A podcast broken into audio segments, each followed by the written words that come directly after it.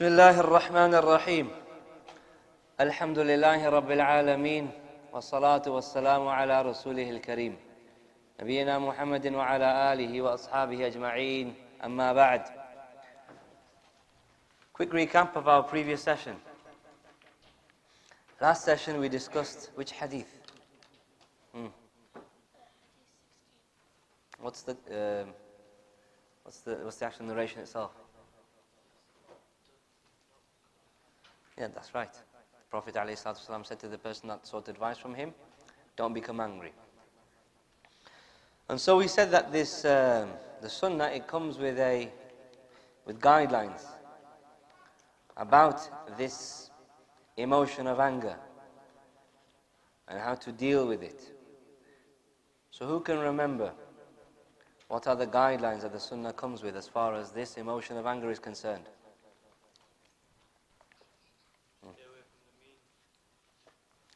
Stay away from. Okay, so yeah. So when the Prophet ﷺ said, Do not become angry, what does that mean? Does it mean that the actual emotion of anger, you're not allowed to have that? That is natural. That is, some, that is a, an emotion that is inescapable. So, yes, when the Prophet says, Don't become angry, what he means is, don't expose yourself to those means, those avenues, those causes that will lead you to becoming angry. But then the actual anger management program that is outlined in the Sunnah consists of steps. Step number one. Mm. The tongue and the limbs. Yeah, so that comes that's in relation to when you're actually angry. But the actual program of how to deal with the, with the anger is two steps. One step is before you ever even get angry. And then the second is when you get angry itself, and that's what you're talking about. So before you even get angry, what's that about? Huh? Adorn yourself, beautify yourself with what? Good characteristics. Good characteristics like patience, like not being hasty, like being thoughtful and deliberate, and so on and so forth. So, that is a character that you should develop. Obviously, prior to becoming angry, it's something that you have to work on. It takes weeks, months, years to develop that character. Once you've developed that type of character, then when you're in a situation where the average Joe might get angry and express his anger, you're not going to get angry though. Why? because you've already disciplined yourself and cultivated yourself with beautiful characteristics, such that now when you're faced uh, with a situation that would usually get a person angry, you're not getting angry. Why? Because the character, it, it allows you to not get angry. It allows you not to react to the impulse of anger. So that's before the situation of anger, becoming angry arises. How about now once a situation of you becoming angry has arisen, how about now, where you are faced, uh, you are put in a circumstance where you're becoming angry? What do you do now? How many things uh, go under this, under this category? Two. Okay, number one. Okay, so we got two. One that's related to the tongue, second that's related to the to the limbs. So what's the first one?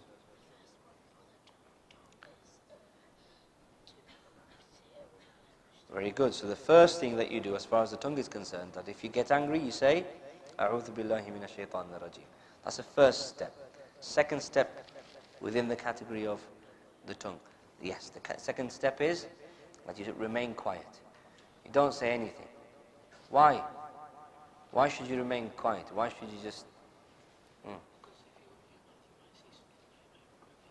That's right, because if you open your mouth while you're angry, you might say something that you're going to regret.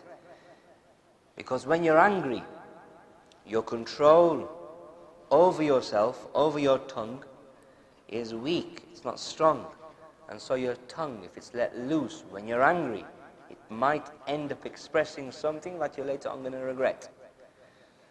That's as far as your tongue is concerned. How about your physical body?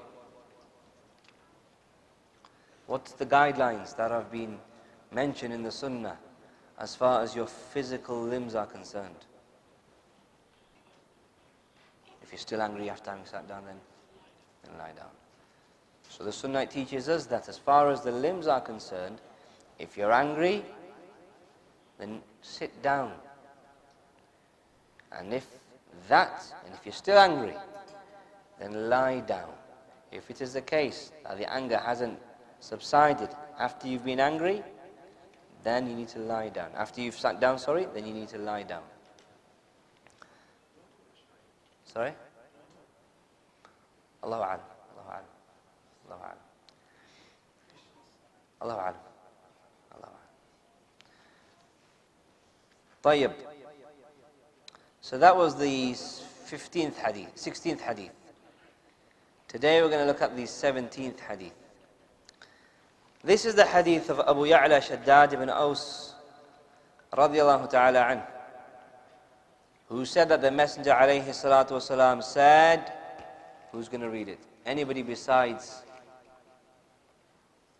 the regular people. Anybody besides the regular people. This hadith, Inna Allah kataba, who can complete the hadith. إن الله كتب الإحسان على كل شيء أكمل فإذا قتلتم فأحسن القتلة. ثم وإذا ذبحتم فأحسن الذبحة. ها. بعدين؟ لا. You got the phone in your hand. وليحد أحدكم شفرته وليرح ذبيحته. رواه مسلم. This hadith here is divided, its explanation is divided into five parts. Number one, the messenger says, the hadith, the translation of the hadith being, indeed Allah has prescribed ihsan upon everything. Ihsan, to do things well. Upon everything. So if you kill, then kill well. And if you slaughter, then slaughter well. And let each one of you sharpen his blade, his knife, and let him spare suffering for the thing, the one that he is sacrificing, the thing that he is sacrificing. So, part number one the Messenger says in this hadith, indeed Allah has prescribed, He has prescribed ihsan upon everything. Ihsan, to do things well, perfect things, to do things well. Shaykh Abdul Muhsin, he says, Al-Ihsan bibbul isa'ah. Ihsan is the opposite, opposite of isa'ah. Isa'ah, to do things badly. To do things in a bad way. And when the Messenger says, indeed Allah has prescribed ihsan, this means that Allah has legislated it. And He's made it an obligation. He's made it, he's made it mandatory. Allah has prescribed ihsan for every single thing. Yani Allah has made ihsan, doing things well and proper upon every single thing. He's made it obligatory. He's made it mandatory. I.e., it is a religious and legislative uh, obligation. And ihsan, doing things well. It is in reference to doing things well towards humans and doing things well as far as animals are concerned. So you're dealing with others is general, applicable to animals and applicable to human beings. This is the first part. Second part. is that the Messenger alayhi he now gives an example. He gives an example of ihsan, gives an example of being good, being uh, uh, uh good, merciful, good and merciful when a person is slaughtering. And that is by a person sharpening the knife slaughtering an animal, for example. Slaughtering an animal, a person should sharpen his knife before he slaughters the animal. Why? Why? Because you're sparing the animal from suffering. If it is the case that you don't sharpen the knife, then that's going to result in what? Suffering towards the animal, and harm towards the animal, and harm that isn't necessary. And therefore, that is what? That is isa'ah. That is dealing and yani interacting with that animal, dealing with that animal, behaving towards that animal in a, in a harmful manner, in a bad manner. And therefore, sharpening the knife, the Messenger والسلام, as an example, he tells us to sharpen our knife when we slaughter the animal. Why? Because that is ihsan, that is being good and kind towards, towards the animal. Third part. in the third part, Shaykh Abdul Muhsin Abbad, he makes a quote from Ibn Rajab al-Hanbali rahimahullah in uh, Jami' al-Ulumi wal-Hikam. So Ibn Rajab al-Hanbali, he says that this hadith, it indicates the obligation in observing ihsan, in observing goodness, kindness, in observing perfection, in doing things well, in all of the actions. The Messenger والسلام, made an example of ihsan towards animals. Ihsan towards the one that is killed justifiably in an Islamic country at the hands of an Islamic government. For example, capital punishment that occur, and this capital punishment it occurs not just in Muslim countries, it occurs in non-Muslim countries as well.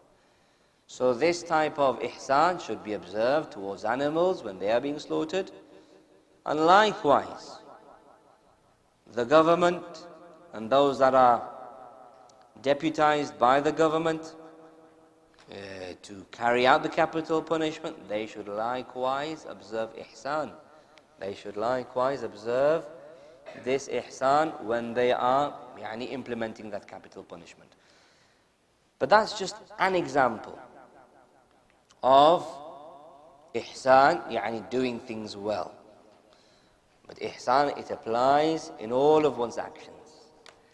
And it, it applies as far as the obligations are concerned. So, for example, when a person prays salah, the wajibat of that salah, the obligations of that salah, he should perform them well. And that, yani the fulfillment of that obligation, ihsan in the fulfillment of that obligation, is no doubt wajib because the action is wajib. In the salah, there are mustahabbat. There are uh, recommended deeds, recommended actions. They're not wajib. Like, for example, dua al-istiftah, the opening dua. And likewise, a person raising his hands when he gets up from, uh, he rises from ruku' and so on and so forth. Raf al-yadain in those situations, they are from the sunnah. A person, he does so, then that is his, the perfection of his salah. It is the perfection of his salah. A person should have ihsan when he does those things. He should do those things well. Likewise, in terms of his mu'amalat, his dealing with others, there are those things that when a person engages in, as far as the dealings with others are concerned, it is wajib. Those things that are wajib, for example, loving for your brother, that which you love for yourself, is it something that is mustahab or is it something that is wajib? Wajib. How do you, how do you know that? What's the proof? There's a hadith, and what's the wording of the hadith? لا yu'minu. None of you truly believes, none of you has iman. Meaning none of you has attained the obligatory perfection of a person's iman up until he loves for his brother what he loves for himself. So the fact that the Prophet said, La yu'minu, none of you has the obligatory perfection of Iman, indicates that as far as your mu'amala with your brother is concerned, loving for him what you love for yourself is wajib. You have to do it. So a person, he should have ihsan in that regard. He should do that well. He should love for his brother that which he loves for himself well. But then you have those other things that are supererogatory, optional. You don't have to do it, but they are the, they are the perfections and they are the completions of loving your brother. Like, for example, smiling in the face of your brother. Is it wajib? Do you have to smile in the face of your brother all the time, every time? You don't have to, obviously. But when you do smile in the face of your brother, that is what? That is considered sadaqah. As the Messenger alayhi salatu wasalam, he told us that to see your brother and to meet your brother with a smiling countenance, with a smiling face, is sadaqah. So when a person does do that, then do it well. You smile in the face of your brother, do it well.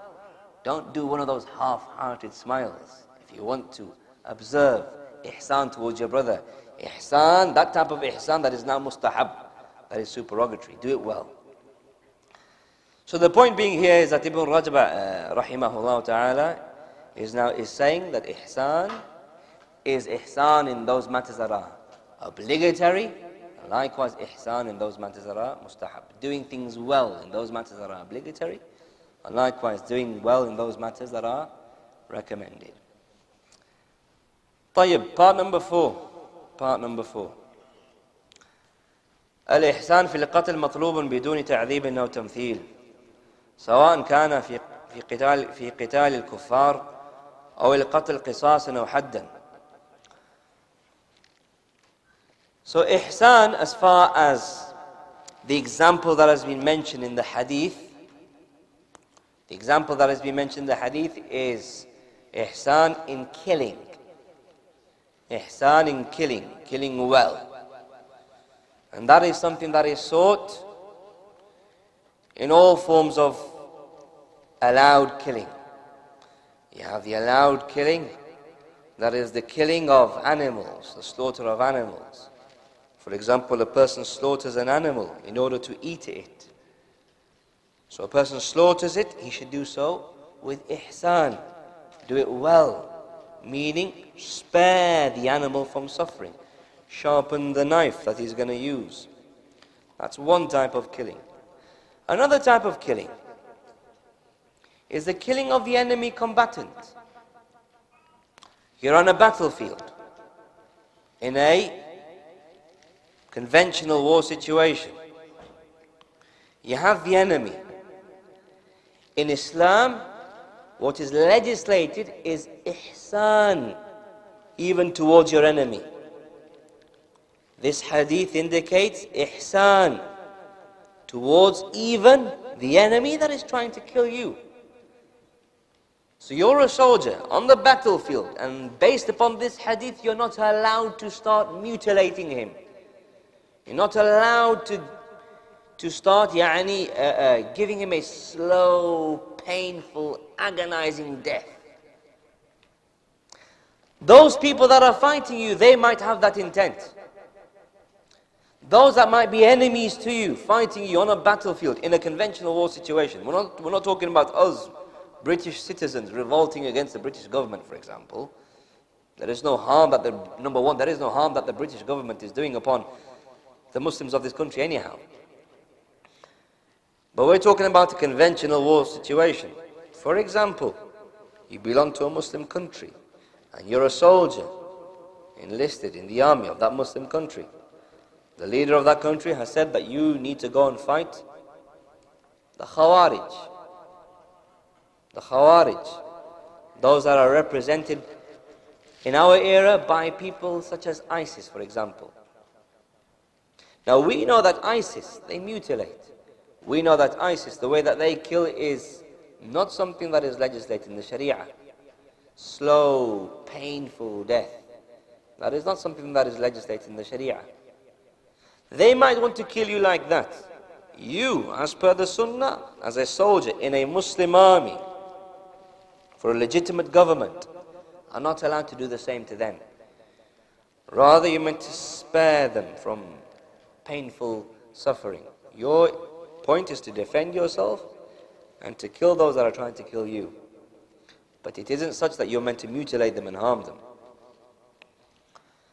That is as far as the battlefield is concerned.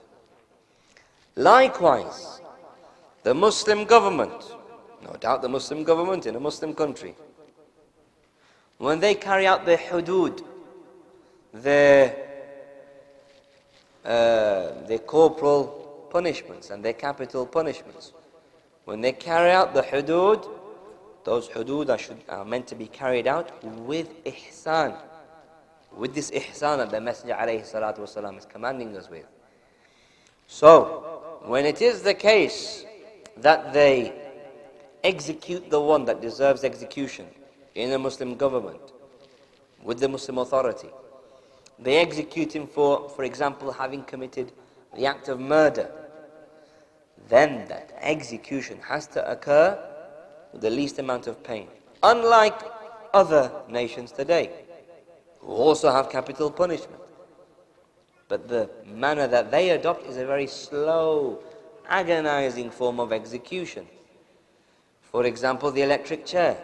A person frying in that chair for long, extended periods of time. Or, for example, lethal injection. And other examples that I can't think of from the top of my head. Lethal injection, uh, electric chair, and so on and so forth. These type of, these type of uh, methods of execution, they are not what, they, that is not generally how the Islamic execution occurs in Muslim countries, as far as capital punishment is concerned. The sword is investigated, it's examined, it's looked at. Is it sharp? Is it going to cause suffering to the criminal that is being punished? What are the exemptions? Are there exemptions? Yes. From them is, from what we mentioned before, the stoning of the adulterer or the adulteress. They are stoned to death. But as we mentioned before, Shaykhul Islam ibn Taymiyyah, he said, nobody since the dawn of Islam until this day of ours, yani until the day of Ibn Taymiyyah, has ever had this punishment executed upon them as a result of four witnesses coming and bearing witness to the act of penetration having occurred. Rather, on the most part, it was as a result of al-i'tiraf, people admitting to have committed the act of uh, adultery themselves. Even though the Islamic law says, better for a person to make tawbah, to repent to Allah subhanahu wa ta'ala, and then do righteous deeds. But the point being, that's one of the exemptions the stoning of the adulterer or the adulteress. Likewise, the like for like principle. Somebody commits an act of murder and he committed, commits it in a certain way, then there is a punishment whereby he is executed in a similar manner. Or the corporal punishment that is, that is applied upon him is the same type of harm that he did to somebody else, like the like in the time of the Messenger alayhi when a Jewish man, not, a critic, not, not to say that all Jews are like this, but there happened to have been a Jewish man who crushed the head of a young woman between two stones. Didn't cause her to die as a result of it, but he uh, hurt her and he caused her to be hurt by crushing her head between two stones. So now, when this man was caught for having committed this crime, then the Messenger والسلام, ordered that this man, his head is also crushed in a similar way. Uh, that narration there being recorded in uh, Al-Bukhari wa Muslim. Likewise, the, uh, the story of the uh, Urniyin, recorded in the two Sahihs of Imam Al-Bukhari wa Muslim. They were a people who embraced Islam. They embraced Islam and the Messenger alayhi salatu wasalam gave them uh, يعني some, uh, some sheep or some goats and he also provided them with a shepherd. Later on these people became ill. Once they had recovered, they ended up apostating from Islam and killing the shepherd of the Messenger والسلام, that he provided them with. So once uh, they were caught and they uh, uh, mutilated the eyes. This is the point. They mutilated the eyes of the shepherd. So therefore the Messenger والسلام, he applied the same punishment upon them. that before they were executed, he had their eyes mutilated as well. Why? Because they did the same thing to the shepherd. So the general rule, somebody commits an act whereby he is meant to be punished, his hand is meant to be chopped by a Muslim government. We're not talking about people taking the law into their own hands and being vigilantes. A Muslim government chops the hand of the one who has been convicted of theft. Mercy is meant to be applied. Ihsan is meant to be applied to that criminal. You're not meant to make it a laborious, long, agonizing form of chopping, where it's like you're cutting bread. But rather it's a chop. It's not slice. It's not, it's a chop, if you know what I mean. It's not like you cut bread or you cut something else. It's a chop with a sharp sword or a sharp device. Likewise, the execution process. Ihsan is meant to be observed. Goodness and mercy is meant to be observed.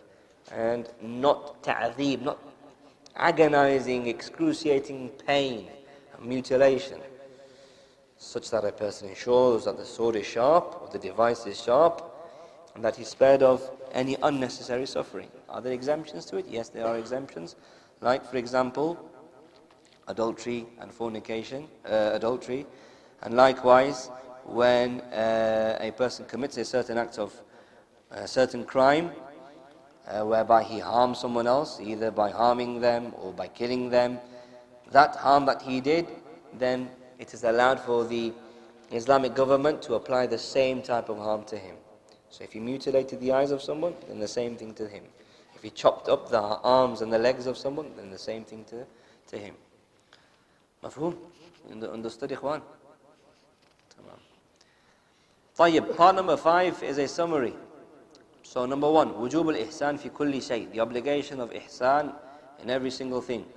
Number two, the obligation of ihsan when killing in the easiest, uh, the easiest way by which the blood is going to be spilled, i.e., the one that is the least painful for that particular animal or for that particular person. Number three, وجوب الإحسان عند ذبح الحيوان the obligation of ihsan when slaughtering the animal. And number four, that the device, the, the device that is used to slaughter is to be examined before it is used. Before you use the knife, before you use that particular device to slaughter, to kill, examine it based upon the hadith of the Messenger والسلام, and let each one of you sharpen his knife and let him spare the dhabiha from suffering. Can we repeat number two, please? The obligation of killing in the least painful way. Is that okay? طيب. Hadith number 18. Hadith number 18. This hadith is a tremendous hadith. Hadith of Abu Dharr رضي الله تعالى عنه likewise a hadith of Mu'adh bin Jabal رضي الله تعالى عنه I'll start off the hadith and let's see how many people remember this hadith. اتق الله حيثما اتق الله حيثما كنت fear Allah wherever you may be وأتبع السيئة الحسنة تمحوها and follow up an evil deed with a good deed it will, it will wipe it out hmm. وكثير من الناس not in this hadith وخالق الناس بخلق حسن and interact with people with good manners again اتق الله حيثما كنت fear Allah have taqwa of Allah wherever you may be واتبع السيئة الحسنة تمحوها and follow up an evil deed with a good deed it will wipe it away وخالق الناس بخلق حسن and follow uh, and interact with people with good manners. This hadith, its explanation is divided into five parts. Part number one. Part number one. هذا الحديث اشتمل بجمل بجمله الثلاث على ما هو مطلوب من المسلم لربه ولنفسه ولغيره. This hadith it consists of that which is required from a Muslim as far as his relationship with his Lord is concerned, as far as his relationship with himself is concerned, and as far as his relationship with others are concerned. This hadith, the ulama they say,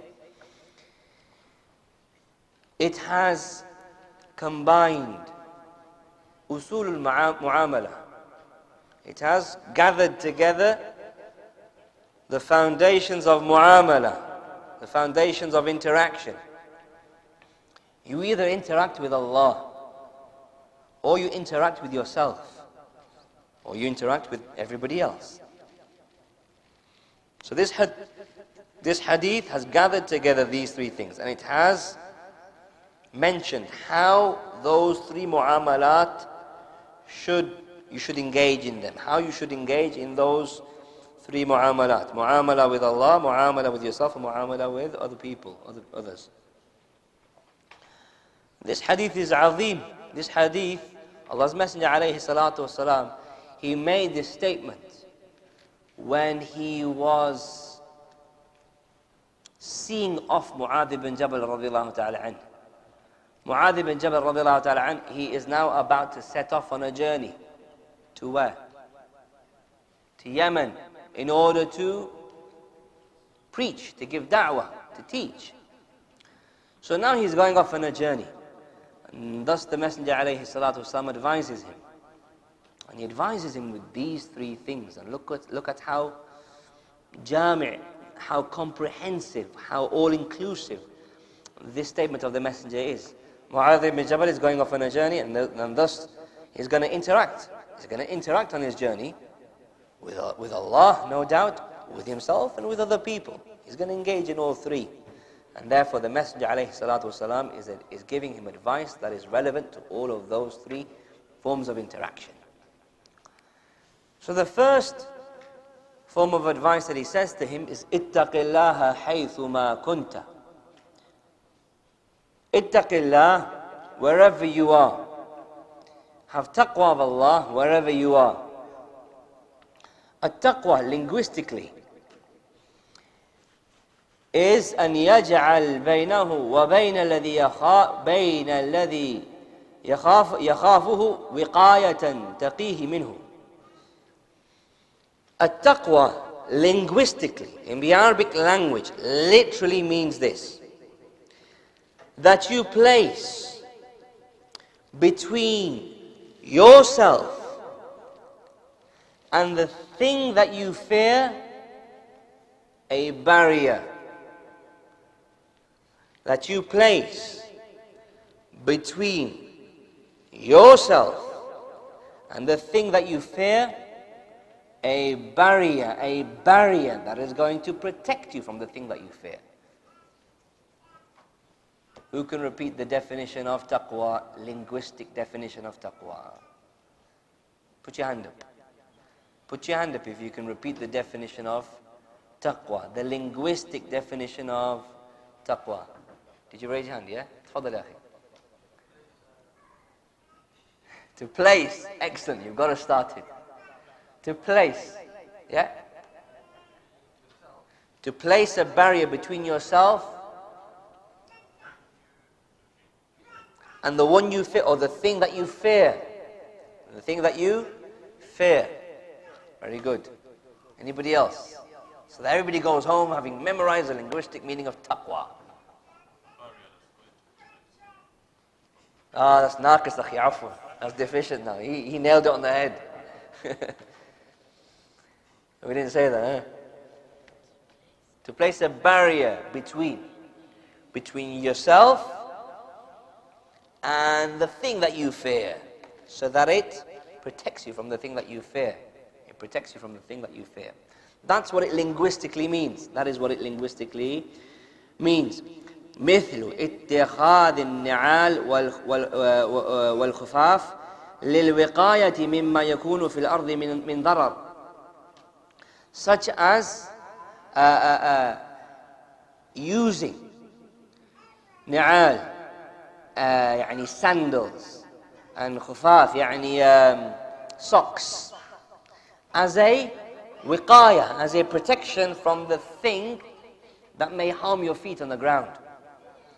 So now when a person, he is putting on sandals, putting on good strong socks, he is using them as a form of taqwa, as a form of, as a barrier, a barrier that is placed to prevent the things on the ground harming his feet. There are harmful things on the ground, pebbles, stones, glass, things like this, sharp toys, for example, or sharp things. You put on your sandals. Why? Because those sandals are going to tattaqika. They're going to be a taqwa for you, a barrier for you, a barrier that you've placed between you and the thing that you fear. What's the thing that you fear? Stones. What's the thing that you fear? Dirt and filth. You fear that, you don't want that to touch your feet, so you've put the sandals, you've put the shoes, you've put the socks there to be a wiqaya, a barrier between you and between the thing that you fear, to protect you from being harmed by those things. Does that example make the linguistic meaning of taqwa clear? Tamam. So now as far as the sharia is concerned, as far as the sharia is concerned, that is أن يجعل الإنسان بينه وبين غضب الله وقاية تقيه منه What's the thing that you fear? Now we're talking in the Islamic sense of the word. What's the thing that you're scared of? What's the thing that you fear? Allah and more specifically, huh? the adhab of Allah, the iqab of Allah, the punishment of Allah, the penalty of Allah. That's the thing that you fear. You fear Jahannam. You fear, you fear adhab al-qabr. You fear the ghusas of Yawm al-Qiyamah, the horrors of Yawm al-Qiyamah. So the adhab of Allah is what you fear. And therefore you want to place a barrier between yourself and the adhab of Allah. And this barrier is gonna is gonna protect you from the adhab of Allah. It's gonna prevent the adhab of Allah from reaching you. So, what is this barrier that you place? How do you place this barrier? What does this barrier consist of? This barrier that is going to prevent the adhab of Allah or is going to protect you from the adhab of Allah. What is this barrier that is going to protect you from the adhab of Allah? What is this taqwa essentially? Mm. Ibadah, very good. Could you elaborate upon that a bit more? Worship, yeah. The worship that you do. That makes Allah pleased, yes, yes, that's very good. So that's so basically doing those good deeds that Allah is pleased with. And what else? Very good. Ahsan, mashallah, barakallah feek. Staying away from those things that will bring about Allah's anger against you. Mannerisms, that is part and parcel of it, yeah. Istighfar, yeah, that's part and parcel of it. Huh? Knowing Allah is watching you, that, that, oh, that goes inside of it. Huh? نعم بس هذا يعتبر من من المراقبة هذا يعتبر من الإحسان يدخل من يعني في باب العبادة بس نحن الآن نتحدث عن تعريف العبادة تعريف التقوى Taqwa, what is it defined as? One of the tabi'een by the name of Talq ibn Habib. This tabi'i, he defined taqwa. And it is the following. That you obey Allah. That you obey Allah. Just as Ridwan said. Just as Ridwan said, that it is doing those things that make Allah pleased with you. So Talq ibn Habib, he says that you fulfill the obligations, you fulfill the commands, fulfill the obligations, or fulfill the commands. Ala nurim min Allah, upon light from Allah, upon nur from Allah, meaning upon iman, so that you so you obey Allah, you do those things that Allah has told you to do. You pray, for example. Ala nurim min Allah. What's the thing that's making you pray? Nur from Allah. What's this nur? Yani Iman. Iman in Allah has made you pray. hoping in the reward of Allah. That's one part of the definition. There's two parts to it. That's one part. That you obey. Uh, أن تعمل بأوامر الله على نور من الله رجاء ثواب الله أن تعمل على أوامر الله على نور من الله رجاء ثواب الله that you fulfill the commands of Allah act upon the commands of Allah upon nur from Allah meaning upon iman you're not doing it just because it's a habit. You're not doing it just because it's the culture. You're doing it out of iman knowing that this is an act that Allah will reward me for if I'm mukhlis and it's in accordance with the sunnah. And you do so out of hope in the reward of Allah subhanahu wa ta'ala.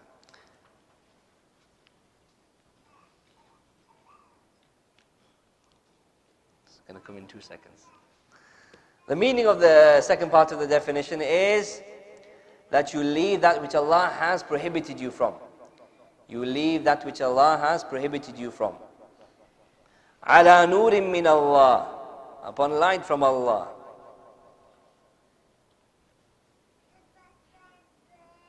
Makhafata adhabillah. Out of fear of the adhab of Allah. أن تجتنب من نواهي الله أن تجتنب من نواهي الله على نور من الله مخافة عذاب الله that's the second part.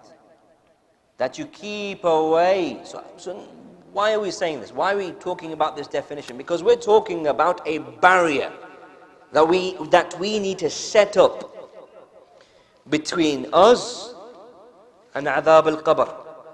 We're talking about a barrier that we, what we need to set up between us and the, the horrors and the fright and the terror and the punishment of Yawm al-Qiyamah. We're talking about a barrier that we need to set up between us and Jahannam. So what is that barrier? Physically, how, what does that barrier look like? Physically, I mean, how do we implement that barrier? What do we need to do in order to, to have that barrier? Ah, we need to do this. This thing that Talq ibn Habib mentioned. This thing that Shaykh Ridwan summarized for us. To obey Allah out of Iman, hoping in the reward of Allah to keep away from the muharramat, those things that Allah has prohibited, out of iman, fearing the adhab of Allah. This is basically taqwa. This is basically mada? Taqwa. So the Messenger alayhi salatu wasalam, he says to Mu'adh ibn Jabal radiallahu ta'ala anhu, اتق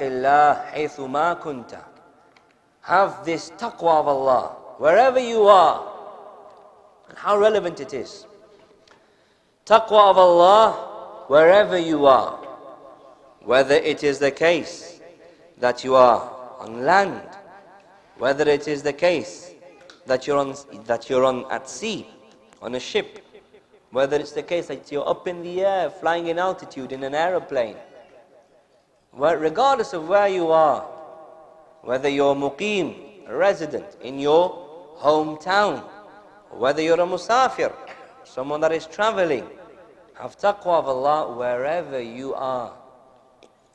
And how relevant it is that this advice is given when a person is going on a journey. As the ulama they mentioned. Why is it so relevant? What's so significant? about when a person goes on a journey. Why should, when you give advice to somebody, when they're going on a journey, why is it the case that taqwa is telling him to have taqwa of Allah wherever he's going to be? Why is it so relevant when a person is going on a journey? Obviously, have taqwa of Allah wherever you are. But why, why is it very relevant when a person is going on a journey? Sorry? He might not come back.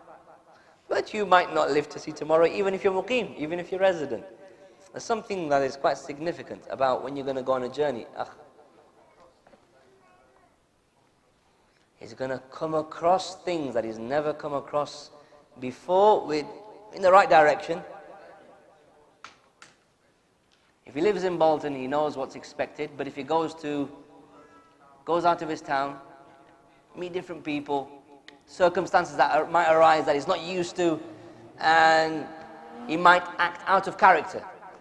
Okay, I can see what you're saying, but I'm trying to get something else. He might be influenced differently. That's similar to the, what the brother mentioned. Yeah, basically that. If you're going to be somewhere that isn't your hometown, nobody knows you there. And thus you might find, generally speaking, a person he's away from home, he goes to a different town, far from Lancashire, he goes to, I don't know, Dorset or Gloucestershire or somewhere where most likely no one's going to really know you. He goes to the Shetland Islands or somewhere like that. No one's really going to know you there. So there your guard might drop. And people might start behaving in a way that is different to how he usually behaves when he's at home, in Bolton, in Nelson, in Lancashire, in Yorkshire. Different. Why? Because no one's there to take him to account, as Adam said. When you're outside in a different town, maybe your guard might drop and your akhlaq and your adab and the way that you conduct yourself isn't the same as it is back home. Back home in town, everybody knows you. So, mashallah, well mannered person, respectable, very patient, very well mannered. Now you're on a journey and you've gone to, I don't know, John O'Groats, for example, up in the north. And there's nobody there, just a few tourists. Some of the tourists they, um, you get into some type of, I don't know, confrontation with them and you start acting in a way that you don't usually do. Or you're up at some service station somewhere in Glasgow, for example. You're at some service station and the person shortchanges you at the service station. Next thing you know, you start, you know, getting angry. What are you doing? Shortchange me. Do you know who I am? And all these type of things. You'd never ever do that in Bolton. Why? Because everybody will say, look, this is your adab, this is your akhlaq, and so on and so forth. So that's why it's very, very relevant that when a person is going on a journey, he advises, or he's advised about having taqwa of Allah, having fear of Allah wherever you're going to be.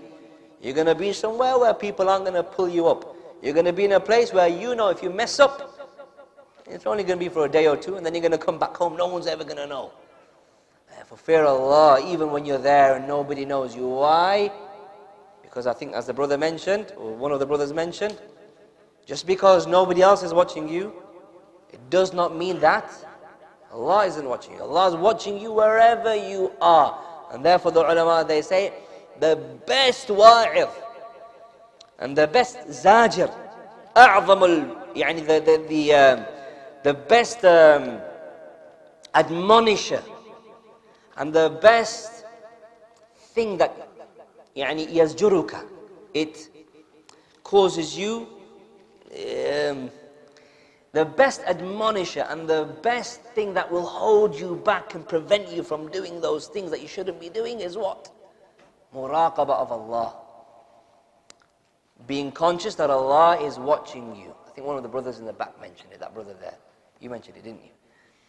being conscious of the fact that Allah is watching you, that is the best wa'if and the best zajir, the best admonisher, and the best thing that will, um, يعني, يزجرك.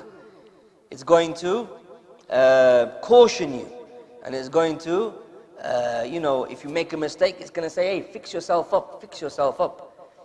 The best wa'id and the best zajir is muraqabah of Allah. Yes, certain khutbah, certain sermons, certain lectures, certain uh, books, uh, certain company. They are, nice reminders and they are nice uh. But the best one, better than any khutbah, better than any book, better than anything, is what? Muraqab of Allah.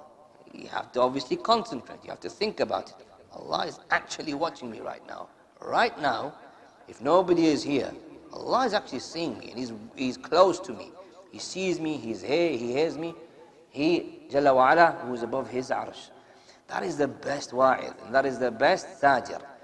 So when a person bears that in mind, then if he goes off on a journey, and he's by himself, and he's in wherever it may be, by himself, in a hotel, in uh, up in the highlands, for example. Nobody knows him. Very likely he's going to meet somebody that knows him. He's in a hotel, or he's out in the streets with the tourists and what have you. The best wa'id that he can have, and the best zajr that he can have, is muraqabah of Allah, being conscious that Allah is seeing him, hearing him right now. So that is why this particular advice is very, very, very, very relevant in all situations and in all cases, and specifically when a person is going, going on a journey. So I think we'll conclude at this particular point. So unless something needs to be clarified, repeated, corrected, then, uh, then we'll close now. Nothing? You're going to ask something. Yeah. So the Messenger alayhi he said, Taqwa ha huna, taqwa ha huna, taqwa ha huna. Piety is here, piety is here, piety is here. He's pointing towards his heart, meaning the foundation, the asl, the root, from where taqwa branches forth from is the heart.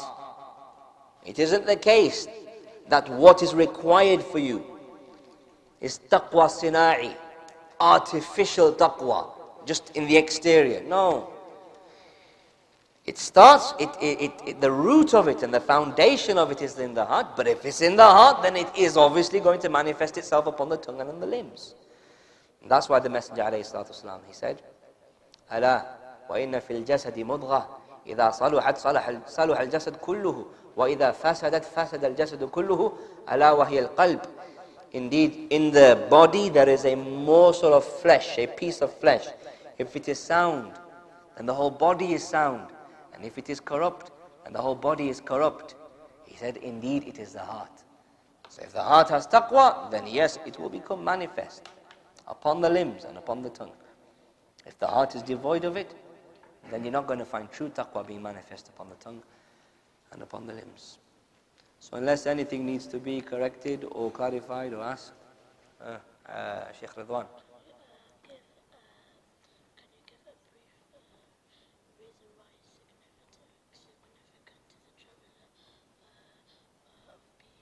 Of fearing Allah when he's on a journey.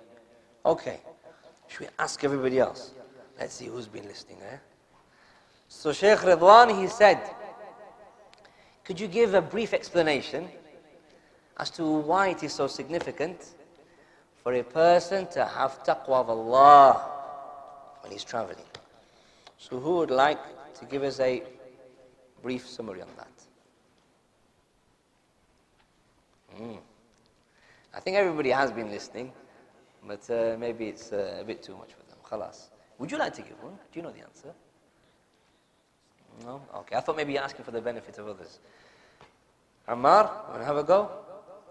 Why is it so significant that when a person's traveling, he should have taqwa of Allah? He should have taqwa of Allah in all cases, in all scenarios, in all situations, even when you're resident at home. What's so significant about having taqwa of Allah when you're away? From home. When you're traveling, Sheikh uh, Abu Harith.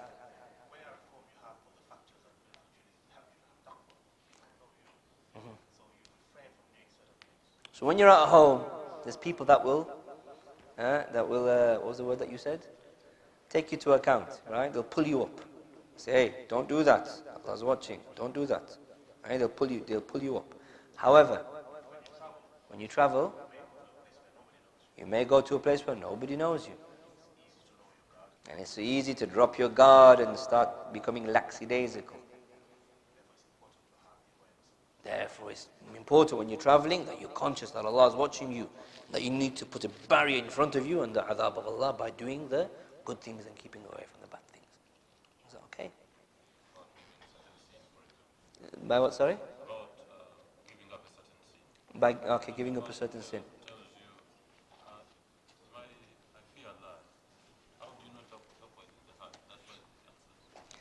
Because he hasn't really understood the hadith. Knowledge of the text of the Sharia do not work by taking a text in isolation. That's what that person is doing. He's taking that particular text where, he, where, it's, where the messenger says, taqwa is here. Taqwa is here, and he's pointing, the messenger was pointing to his heart. Rather, there is a, a principle from ulum al-hadith called jam', harmonization of texts. So all the texts have to be harmonized on that particular topic in order to arrive at a uh, you know, conclusive understanding. And so therefore, that narration about taqwa, hahuna, taqwa is here in the heart, is combined with the other hadith that we covered before, the fourth hadith, that indeed in the heart, indeed in the body is a piece of flesh. If it is sound, then the whole body is sound. If it is corrupt, then the whole body is corrupt. Indeed, it is the heart. So the Prophet ﷺ, he himself is telling us that if taqwa is in the heart, then the rest of the body is going to be sound. If the uh, heart is corrupt and the taqwa in the heart is lacking, or it's deficient, or it's absent, then that is going to become manifest upon the limbs and upon and upon the tongue. So the person, what he's done there, his his error is that he has taken a hadith in isolation, and he hasn't looked at what the scholars have said concerning the topic. It's the scholars that are able to get those other narrations that are related to the topic, harmonize them, and then draw conclusions from it. A general Joe can't just draw a conclusion by just taking one hadith.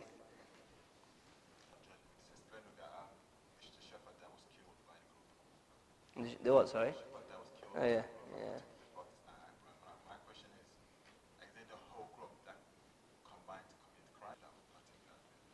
Allah Alam, in that particular yani, circumstance, in that particular narration, the, the I mean, in, in general, capital punishment will not be applied to somebody that doesn't deserve it. So if it is the case that, uh, because you have to remember, they did another crime as well, which was apostasy, which in an Islamic country does warrant the death penalty. But I don't know as to whether or not every single one of those people that belong to that tribe killed the shepherd, or if it was just a few of them. However, we do know that all of them committed a crime that does warrant the death penalty in an Islamic country. Apostasy, yeah. Say that again, sorry.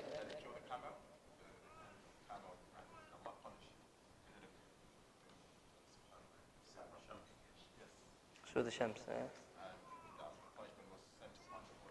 Allah, I can't comment upon that. I don't know. Yeah. But as far as the judicial law is concerned, then that's obviously only applicable to the one that is convicted of that particular crime. Does Allah punish a people who aren't engaged in a certain, in a certain sin? Yes. Because of the fact that they didn't enjoin the good and forbid the evil. So there's a certain nation, among them are people who commit a certain crime. Allah sends down a specific punishment for that specific crime. But those people that didn't engage in that crime, they're also punished. Why? Because they did not enjoin the good and forbid the evil concerning that crime. Don't know if that helps. Yeah. Sheikh uh, Farouk, does that answer your question? Faisal, Afwan. Yes. Mm. Allah Alam if it's something that is meant to be set in stone for every single traveler. Is it, are you saying that, is it from the Sunnah that every single uh, person that goes on journey, you have to say this? Is that, is that what your question is? Allahu Alam.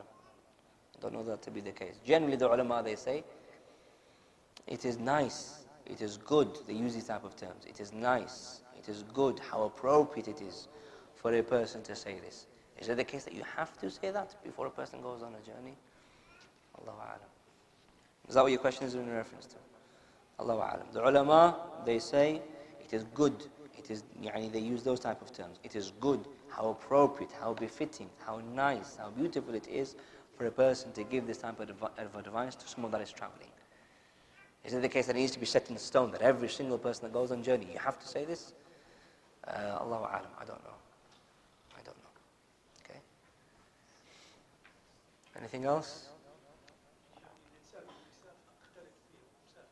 أيوة الدعاء يكون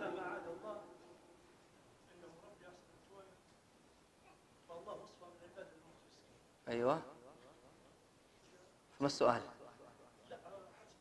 في في سؤال في تعليق لا المراد the brother is asking that why is it the case that uh, a person has to be more pious and have more taqwa when he's, when he's, when he's traveling. المراد ليس بأن يجب بأنه يجب على الشخص أن يكون أكثر متقيا عندما يكون مسافرا بس بأن الأسباب التي يتعرض به يتعرض الشخص يعني إليها عندما يكون مسافر الأسباب التي يؤدي إلى يعني يعني المعاصي والمحرمات الأسباب تكون أكثر ليش؟ لأن ما فيش مراقبة من الناس ما فيش أحد يقول يا أخي انتبه لا تفعل كذا يا أخي انتبه الله يراك ما في أحد لأنك يعني ربما تكون وحيدا أو تكون بعيدا عن عن الإخوة وعن الأصحاب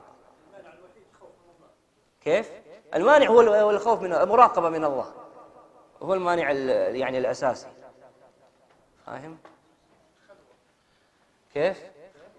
عندما تكون يعني عندما يخلو الإنسان بنفسه فيعني لابد أن يكون مراقبة لابد أن يكون مراقبة الله عز وجل في ذلك الحال أكثر لماذا؟ لأن ما في أصحاب يعني يزجره ما في أصحاب ينهاه عن يعني عن ارتكاب المعاصي عرفت؟ خلاص So the brother is basically asking why is it the case that the person he is meant to have more taqwa. It's not the case that you're meant to have more taqwa when you're traveling, but it's just that the causes and the means of you being of you falling to sin might be more and that you're more exposed to those things that might make you a bit more heedless concerning Allah subhanahu wa ta'ala. Because you don't have your friends around you, you don't have your people around you. And you're exposed to environments where, as the brother mentioned before, that you're not used to.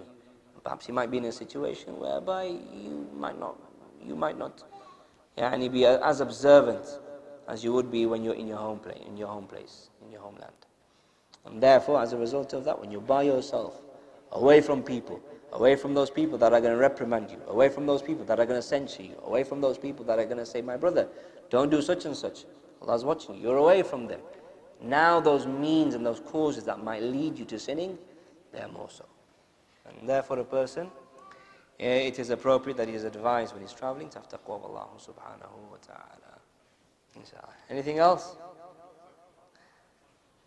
خلاص إن شاء الله تعالى بارك الله فيكم وصلى اللهم على نبينا محمد والحمد لله رب العالمين.